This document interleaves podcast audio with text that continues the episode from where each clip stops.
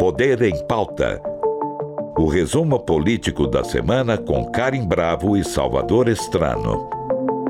Bem-vindo ao Poder em Pauta, o seu resumo dos principais acontecimentos políticos da semana. Nos últimos sete dias, o governo de transição dominou a discussão em Brasília. O grupo já começa a tomar forma. Petistas históricos dividem espaço com os outros partidos que formaram a coalizão que elegeu a chapa Lula-Alckmin. Foi também nessa semana que o presidente eleito entrou de cabeça na transição. Encontrou o presidente do Senado, Rodrigo Pacheco, e o da Câmara, Arthur Lira. Mas as atenções se voltaram mesmo foi para a equipe que vai tocar a pauta econômica pelo menos até o fim deste ano. São quatro nomes que vão dividir a pauta: André Lara Rezende, Pércio Arida, Nelson Barbosa e Guilherme Melo. Nelson Barbosa já é um antigo conhecido de Brasília. Ele assumiu o Ministério da Fazenda e o do Planejamento durante o governo Dilma. Lara Rezende e Pércio Arida também ocuparam as diretorias do Banco Central e a presidência do BNDES no fim da gestão Itamar Franco e nas gestões de Fernando Henrique Cardoso. Já Guilherme, por outro lado, é professor da Unicamp e é considerado uma figura promissora dentro do PT. Para discutir as últimas movimentações da equipe de transição, a gente conversa agora com o economista e empresário Emerson Capaz. Bem-vindo, Capaz. Olá, bem-vindo. Obrigado, Karen. Um prazer estar com você aqui. Obrigado pelo convite. Imagina, a gente que agradece você estar aqui. Bom, Capaz, vamos começar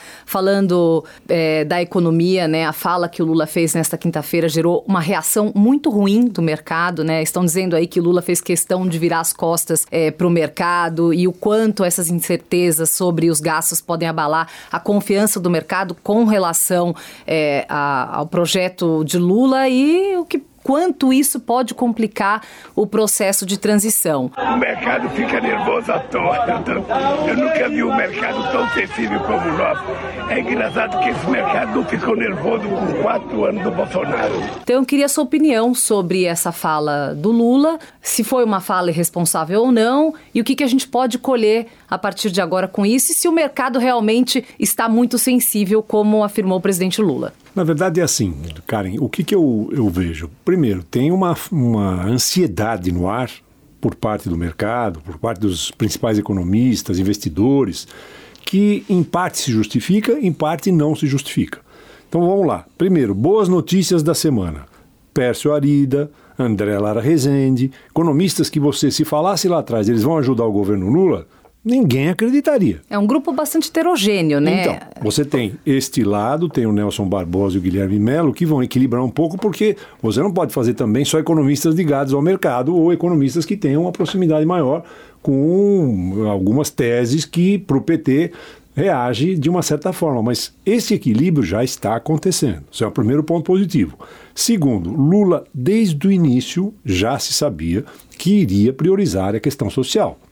Não tem como um presidente como Lula não colocar a questão social como prioridade dele, pessoal, assim, que é a vida dele, é isso, e eu acho que ele foi eleito por causa disso. Sim. Porque o Brasil está num momento social dificílimo. Não poder dizer, não, imagina social, deixa para depois. É urgente. Então, esses pontos não deveriam estar colocando esse frisson no mercado que, que aconteceu? O mercado olha, vê uma frase, pinça uma frase solta, e nesse sentido eu acho que o Lula foi infeliz, né, porque ele não precisaria ter falado eu vou defender a tese do déficit social só e não do equilíbrio fiscal, que vai ter prioridade. Isso começou a criar, e para aqueles do mercado, que obviamente a gente sabe, uma boa parte é mais bolsonarista do que lulista, apostaram contra. E, obviamente, a bolsa, dólar caiu, bolsa subiu. Então, Primeiro, tem que ter esse cuidado da parte da equipe do Lula. Não tenho dúvida disso.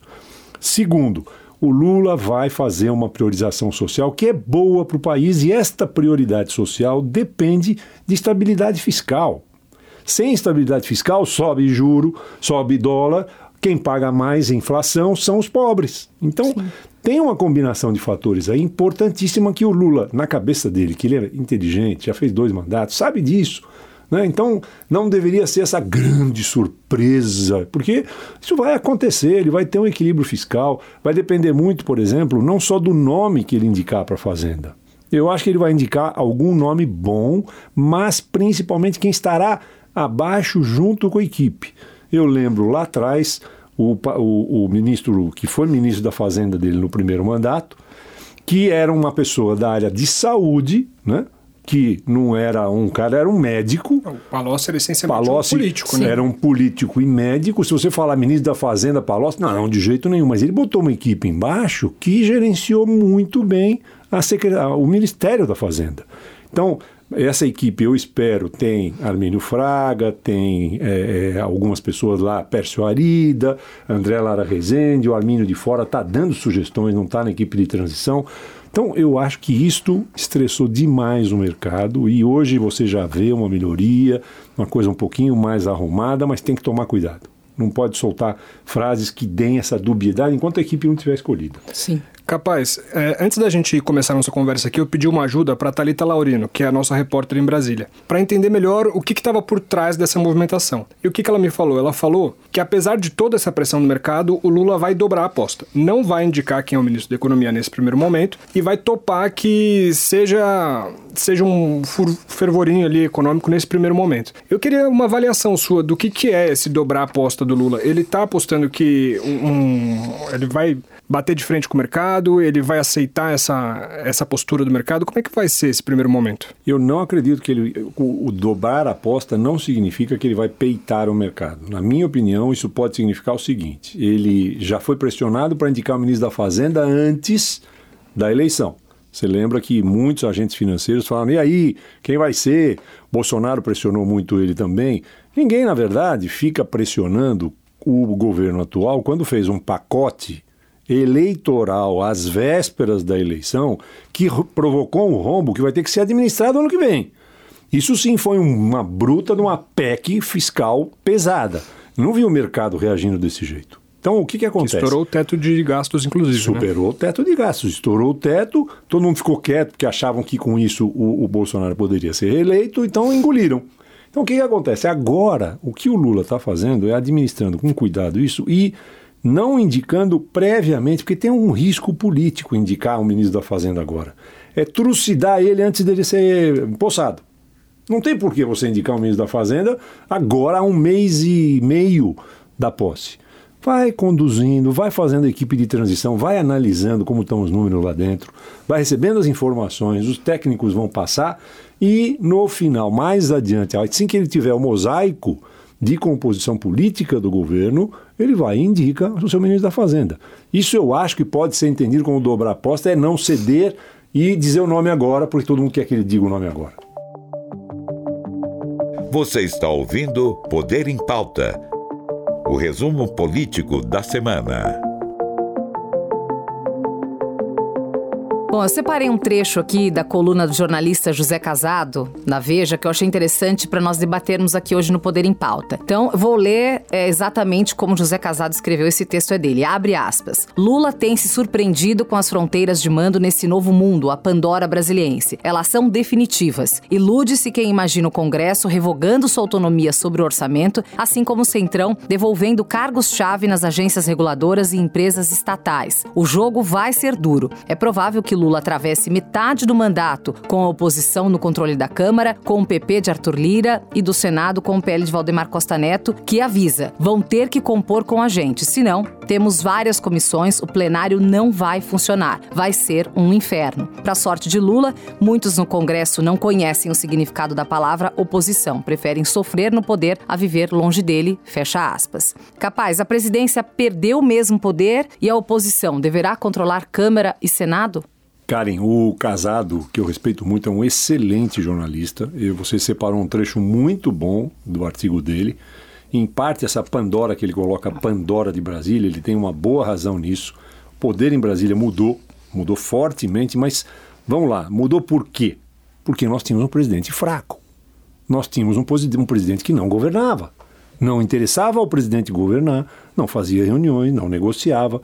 E essa história do Centrão, PP, PL, poder no Centrão, quando eles percebem um presidente fraco, é é igual uma, uma raposa que olha e vê a sua vítima tremendo de medo, vai lá e, uau, come, come, não tem jeito, um presidente fraco. Poder está na mão do Centrão porque o próprio presidente da República delegou este poder para ficar livre para fazer o que ele gostava, que não era governar, era viajar, fazer campanha. Desde o início do mandato dele, ele jogou para o Congresso e fala: ó, governem vocês, tá aí. façam o que fizeram. E fizeram. Fizeram emenda do, do, do, do, relator, fizeram medidas muito ruins e aumentaram o poder do Congresso. Isto é verdade. Só que agora o que nós temos? Um outro presidente, que já foi presidente duas vezes, habilidoso, uma pessoa que tudo que você pode falar dele é, talvez eventualmente, que voltou, está com uma certa idade e tudo, mas não será um presidente refém. Ele já começou negociando, chamou, foi à casa do presidente da Câmara, conversou com o presidente do Senado, conversou com o Supremo Tribunal, conversou com os juízes, fez já a sua articulação, saiu dando as mãos e conversando com Arthur Lira e dizendo o seguinte no discurso dele: quem vai eleger o presidente da Câmara são os deputados. Eu não vou interferir. Isso é ótimo, isso é uma sinalização. Assim, não vai ter vitorioso ou derrotado para o presidente. São os deputados que têm que conviver com isso lá. E aí você tem uma base que vai começar a se recompor. O Lula e o, o PT eleito tem 10 partidos lá, vai trazer o PMDB, vai trazer o MDB, vai trazer eventualmente PSD, que já está fazendo parte da, da transição, e vai montar um, um, um, congresso que deve ter lá entre 250 260 deputados, eventualmente, que estarão votando com o governo e vai puxar mais alguns que, obviamente, também vão estar compondo essa base. Então, eu acho que, assim, no caso do, do casado, a gente tem que prestar atenção no artigo dele, porque o que ele fala é assim: Brasília hoje, no Congresso, tem um poder muito grande mesmo, fruto da desgovernança do governo anterior. Tem que recompor isso.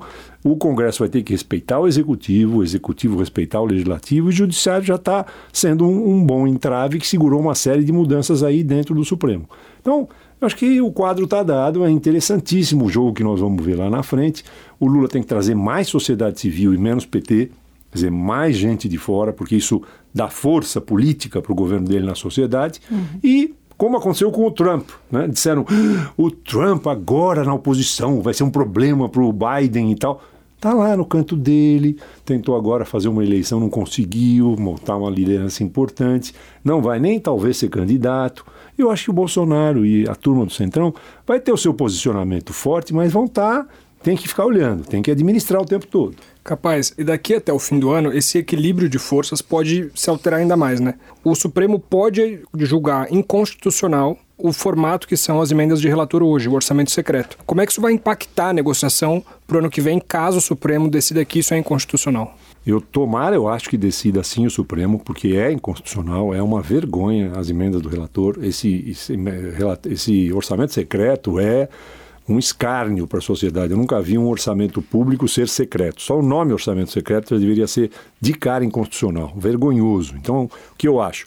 Que isso deve ser barrado pelo Supremo e vai aquela coisa que eu falei, uma negociação para se encontrar um outro meio termo de como é que você aprova as emendas, não de relator e não nesse formato, mas outras emendas.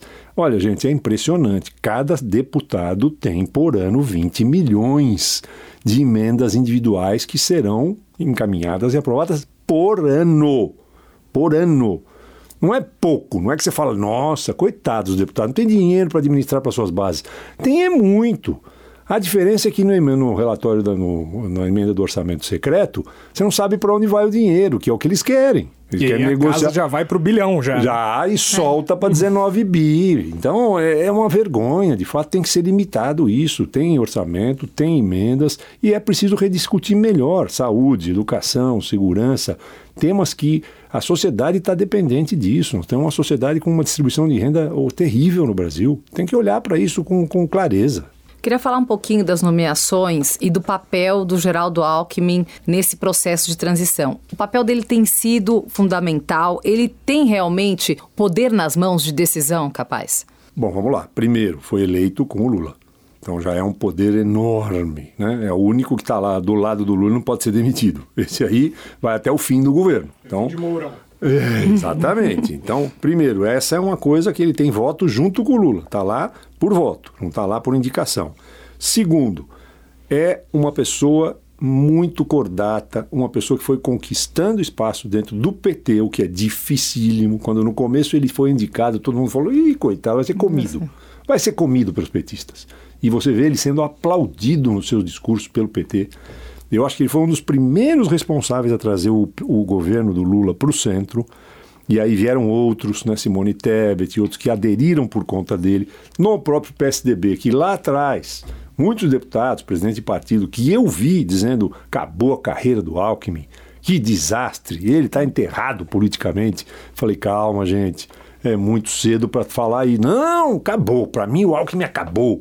Não acabou, está lá e todos vieram reconhecer do PSDB a importância dele ter feito esse gesto. Porque esse gesto é o que está trazendo essa transição que era necessária para o Brasil. Então, o Alckmin tem força, a força dele vai ser limitada um pouco por causa dos, obviamente, é, petistas e fogo interno que você tem sempre, mas é um cara habilidoso para negociar. Eu vivi quatro anos no governo com ele, tem uma, tinha a confiança do Covas, tem hoje a confiança do Lula. E é um cara que vai ainda ter muitos papéis a cumprir no Brasil, sem dúvida nenhuma. Capaz, o Lula passou a eleição inteira, toda a campanha, falando que ele, para a economia, daria previsibilidade e transparência. Eu queria entender como isso é diferente da gestão que a gente está vivendo agora, esses últimos quatro anos, sobre previsibilidade e transparência, e o que isso pode impactar num futuro crescimento econômico. Então, previsibilidade é saber que ele não vai é, ficar o tempo inteiro confrontando o judiciário, confrontando a Constituição, dizendo que tem que jogar dentro das quatro linhas. Vai, sabe, essa coisa de é, o meu poder interfere nos outros, chamo os militares, chamo o exército. Tal tempo, era, era o tempo inteiro uma notícia por dia. É assim, era uma coisa de. Você tinha uma certa, um certo horizonte. Eu me lembro perfeito que no governo anterior, ainda nesse governo, quando a gente ficava duas, três dias sem notícias bombásticas, era um alívio tão grande, era uma sensação de ufa, nossa, não saíram nenhuma bomba, não saiu nenhuma aberração. Então, eram 400, 365 dias por ano de, de loucura. Hoje, você vai ter um governo que vai voltando à normalidade e isso dá previsibilidade. Transparência é aquilo está aberto, chamou as pessoas, está falando com todo mundo, não escondeu por enquanto nada do que pretende fazer. Às vezes erra a mão num discurso, mas é o jeito dele. Então eu acho que essa transparência virá inclusive nessa questão da administração orçamentária. Ele está dizendo o seguinte: vamos fazer um governo onde nós vamos respeitar o legislativo e o legislativo vai ter que respeitar o executivo. Vai ter emendas, as emendas serão aprovadas pelo governo, nós vamos abrir, vamos fazer provavelmente uma reforma tributária extremamente importante.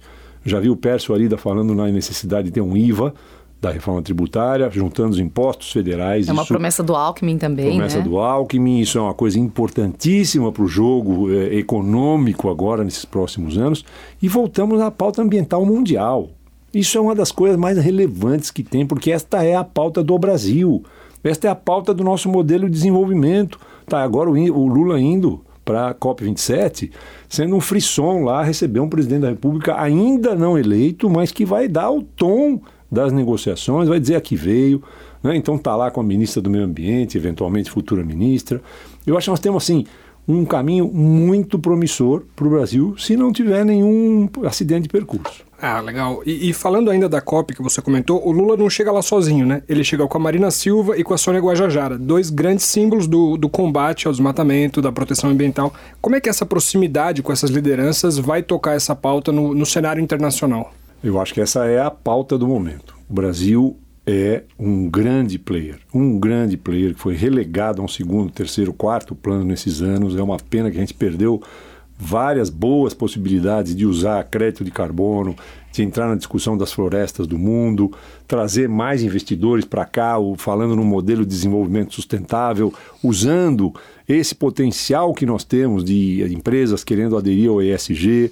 Então, eu acho que agora voltamos a ter a possibilidade de construir um projeto com essas lideranças. A Marina Silva, se não for ministra, será provavelmente a presidente da Agência do Clima né, que acho que é um caminho que ela quer estar, menos executivo e mais no formato da agência do clima. Talvez você tenha uma outra ministra do meio ambiente ligada a ela. Então, eu acho que nós temos um cenário extraordinário. Agora já se falou lá na COP27, na construção de uma que a gente estava chamando lá, ou está se vendo as pessoas falarem, na OPEP das florestas, que é Brasil, Congo e, e é, Dinamarca. É, não é Dinamarca, é Brasil, Congo e Indonésia que são os três países que têm o maior volume de florestas do mundo, juntos para construir. O nome OPEP é ruim, mas tu poderia chamar de OPEC, a Organização dos Países Exportadores de Crédito de Carbono. Né? Porque é isso que vai ser. Quem tiver florestas na mão, como nós e esses países têm, vai poder trazer investidor para comprar crédito de carbono, para compensar os seus gastos de efeito estufa no seu país. E para financiar a economia da floresta em pé, que Exatamente. é aquilo que eles estão apostando. Né? Bioeconomia, floresta em pé, chamar, deixar os índios nos seus lugares naturais, não ter invasão de terra, não ter nada disso. Isso volta à cena e o Brasil passa a ser respeitado. é, aliás, Lula, é essa chance que o Lula tem nas mãos, né? A chance de restaurar a imagem do Brasil no exterior nesse sentido. Todo mundo também está fazendo uma grande aposta e eu espero que o Lula consiga aí, né, atender essas expectativas que ele consiga atender, é, responder à altura dessa cobrança. Ele está, inclusive, pensando em criar um novo ministério é, destinado aos povos originários, certo? Colocando um, um desses representantes ali para tocar esse ministério que também acho que pode também ser um ponto positivo. Como a gente tem que falar de muitos assuntos aqui da semana, capaz eu vou passar, mudando um pouquinho de assunto, para falar do relatório de defesa, né? O relatório das Forças Armadas, que agora ontem voltou atrás e não excluiu a possibilidade de fraude ou inconsistência nas urnas eletrônicas. O quanto esse debate é um atraso para a gente, por que, que as Forças Armadas aceitaram assumir um papel que não lhes cabe, né? Porque isso também, essa resposta, essa colocação que foi, que foi feita ontem, inflama os bolsonaristas que estão ali ainda acampados, né, na frente dos quartéis, esperando uma sinalização dessa e agora cobrando, dizendo, olha, se a gente não tiver uma resposta mais clara, é, terça-feira tá aí. Né? A gente pode se rebelar, a gente pode entrar atrás de, desse, disso que vocês estão tentando esconder. Eu queria que você falasse um pouquinho desse relatório de defesa. Olha, é, mais uma vez eu falei isso quando o presidente fez aquele discurso dele de, de criar um suspense de dois dias seguidos sem falar, depois da posse. Eu falei que a montanha tinha parido um rato. E agora, de novo, eu volto a insistir nisso. O, os militares e este relatório que saiu pariu um rato. No fundo, eles não tinham muito o que falar, não tem. Na verdade, é uma perda de tempo e é impressionante se submeterem à pressão, porque na verdade é uma pressão do presidente em exercício, que é os, o comandante em chefe das Forças Armadas, dizendo para eles: coloquem alguma coisa aí. Vocês têm que colocar alguma coisa. Deve ser uma insistência do presidente para que não fique tão ruim para ele que falou o tempo inteiro que tinha problema nas urnas. Não existe, esse problema nas urnas não existiu. Eles foram atestados internacionalmente. Nós não tivemos risco nem problema. E ainda vieram falar de um, eventualmente, que urnas em algum determinado lugar tinha 100% de votos no Lula, que é um absurdo todas as eleições, foi mostrado isso numa matéria na Folha, tinham urnas com 100% dos votos, ou no Lula ou no candidato de oposição a ele, em alguns lugares, porque, por exemplo, você tem um lugar indígena, né, que só tem índio lá, vai lá, a urna deu 100% de voto para Lula em função do medo que eles tinham do, do, do Bolsonaro. Bolsonaro. Então, é, é, normal, isso acontece. Então, este relatório, ele saiu quase como uma justificativa ao presidente em exercício, presidente no mandato. Não vejo mais nenhum risco de insatisfação nas ruas. Foi, foi, foi michando, foi, foi diminuindo, foi diminuindo. Tem lá meia dúzia de gatos pingados que não sabem nem muito bem o que estão fazendo lá. Eu acho que ainda vai sair um relatório do TSE buscando quem está financiando essas pessoas lá, que Sim, essas pessoas estão sendo, sendo financiadas, é. eles estão sendo apurados. Esses motoristas de caminhão têm boletos para pagar. E não é possível que fiquem lá essas pessoas sentadas, paradas na frente, segurando seu caminhão, porque como é que paga as contas? Quem e a paga? multa não é nada baixa, né? É. Quem é que está pagando as suas contas? Alguém é. está pagando essa Alguém, conta sim. e é o dono da empresa de transporte, ou sei lá quem. A hora que apurar isso vai começar a ficar doído e vai dar transparência maior às pessoas que estão tentando inviabilizar a retomada de emprego, crescimento. Nós vamos voltar a crescer, voltar à economia ao normal. Poder em pauta.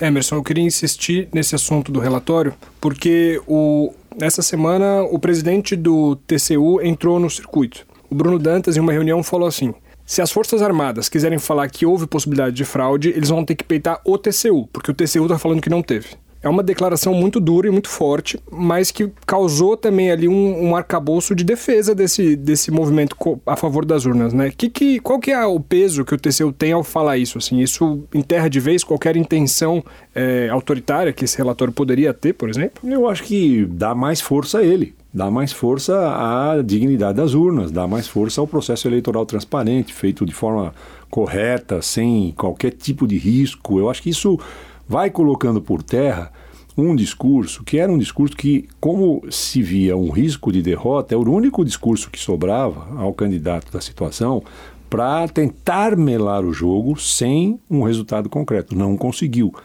Não conseguiu nem dentro do relatório, que na verdade o relatório das Forças Armadas, ele não tem esse poder porque constitucionalmente as eleições têm um grande fiscalizador nesse processo condutor disso, que é o TSE quem fiscaliza, audita, fecha e tudo. O TSE, inclusive, convidou, na minha opinião, não tinha necessidade de convidar, convidou observadores das Forças Armadas para darem a sua opinião sobre o processo. Isso que criou um pouco essa celeuma toda aí, que eles vieram, começaram a tentar falar, agora sim nós vamos mexer.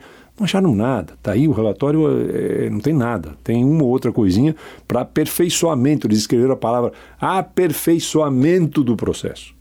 E era condicional o aperfeiçoamento, né? É. Caso as urnas estejam conectadas à internet, coisa que elas nunca, estiveram, Nunca estiveram. segue aperfeiçoamento. Exatamente, exatamente isso. Então foi bom ter seu falar, não vejo mais nenhum risco nisso. Só para a gente finalizar, não sei se depois o Salvador também vai querer fazer, apontar alguma coisa. O que, que há por trás dessa reclusão do Bolsonaro? Como é que vai ser? Ele vai ficar recluso agora até quando? Cara, é uma boa, pergunta essa, que eu não sei, tá uns, no, nos jornais, todo mundo tentando saber o que está fazendo o Bolsonaro, que no mínimo deve estar governando. Né? No mínimo ele tinha que estar administrando 60 dias de governo, e faltam quase 60 dias para ele governar ainda. E ele, como não tem o que fazer, nunca gostou de governar, não era a prática dele, não lembro de nenhuma reunião ministerial com governadores, nenhuma reunião grande em que decisões eram tomadas, era uma coisa assim campanha quase o tempo todo. Então, agora, campanha derrotado, ele tem pouca coisa a fazer e fica provavelmente muito frustrado que tinha ainda uma expectativa de que ele pudesse criar algum celeuma em cima dessas coisas todas. Sim. E eu acho que vai ficar nesse rame-rame até o final do ano. Espero que não atrapalhe muito. É porque isso, com- isso inflama os bolsonaristas, Alguns, de certa forma? alguns. Eu acho assim, dos 58 milhões que dizem que ele teve de votos, que essa é a massa de eleitores que ele tem, não acredito nisso. Acredito que ele deva ter aí, do total de eleitorado, fiel a ele mesmo, 15%, pode ser 18%, que são aqueles bolsomínios radicais que esses sim saem às ruas, criam barulho, e não é pouco. Se você pegar o eleitorado brasileiro, você vai olhar, são quase 15 milhões de pessoas espalhadas pelo Brasil inteiro. Mas não são 58. Porque uma parte desses votos eram votos que antipetistas votaram porque não tinham opção.